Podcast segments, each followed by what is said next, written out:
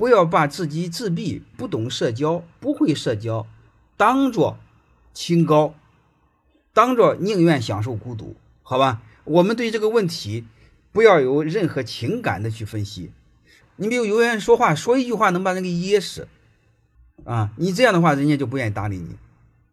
还有一个“水至清则无鱼”，特别是在人的成长奋斗期，呃，那个棱角啊，还不要太太太明显。特别是男人，你说年轻时候乌七八糟的事龌龊的事你不干点你将来之后老的时候吹牛就没机会吹，你就这么想就好了。